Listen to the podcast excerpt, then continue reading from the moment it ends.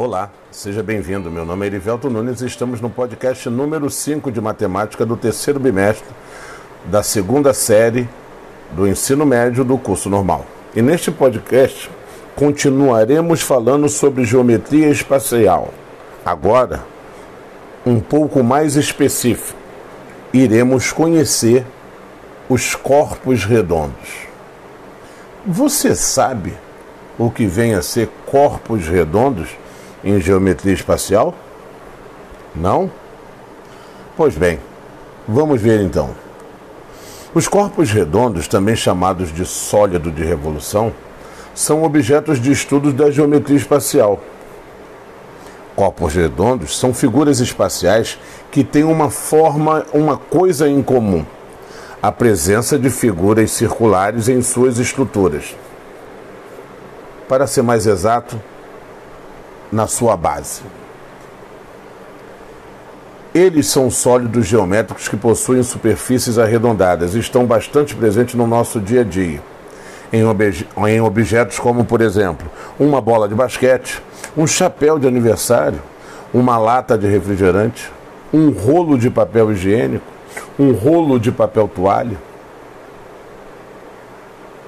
No cone que você usa para poder demarcar local de estacionamento de carro ou proibir passagem de carro ou de pedestre.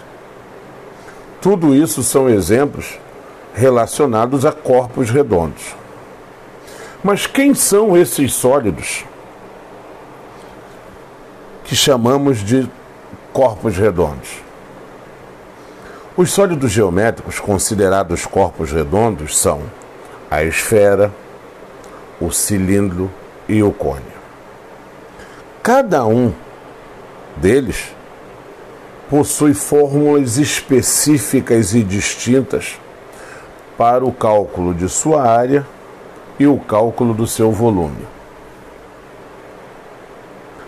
Chamamos de corpos redondos os sólidos geométricos que apresentam as suas superfícies curvas Eles também são conhecidos como sólidos de revolução, por serem construídos a partir da rotação de uma figura plana. O cilindro ele é obtido a partir de um retângulo. O cone é obtido a partir de um triângulo.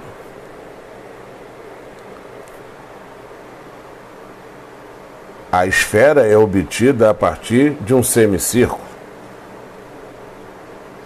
Então imagine essas figuras girando em torno de um eixo.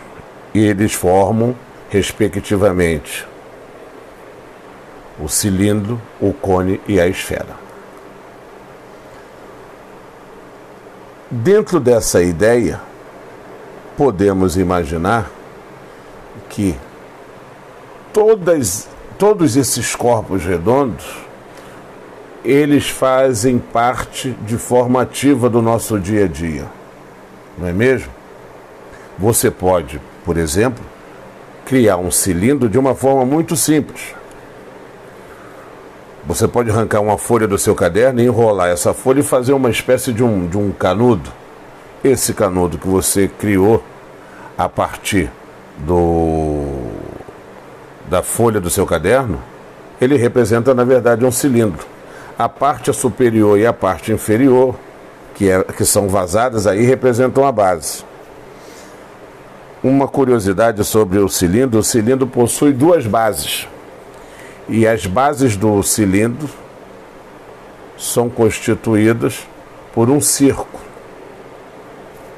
A mesma coisa serve para o cone. O cone tem uma base circular também. Observou que esses corpos redondos, eles possuem algumas semelhanças?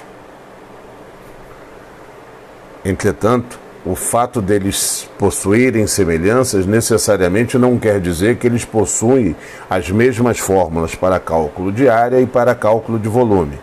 Cada um, na sua especificidade, possuem formas distintas para área e para volume.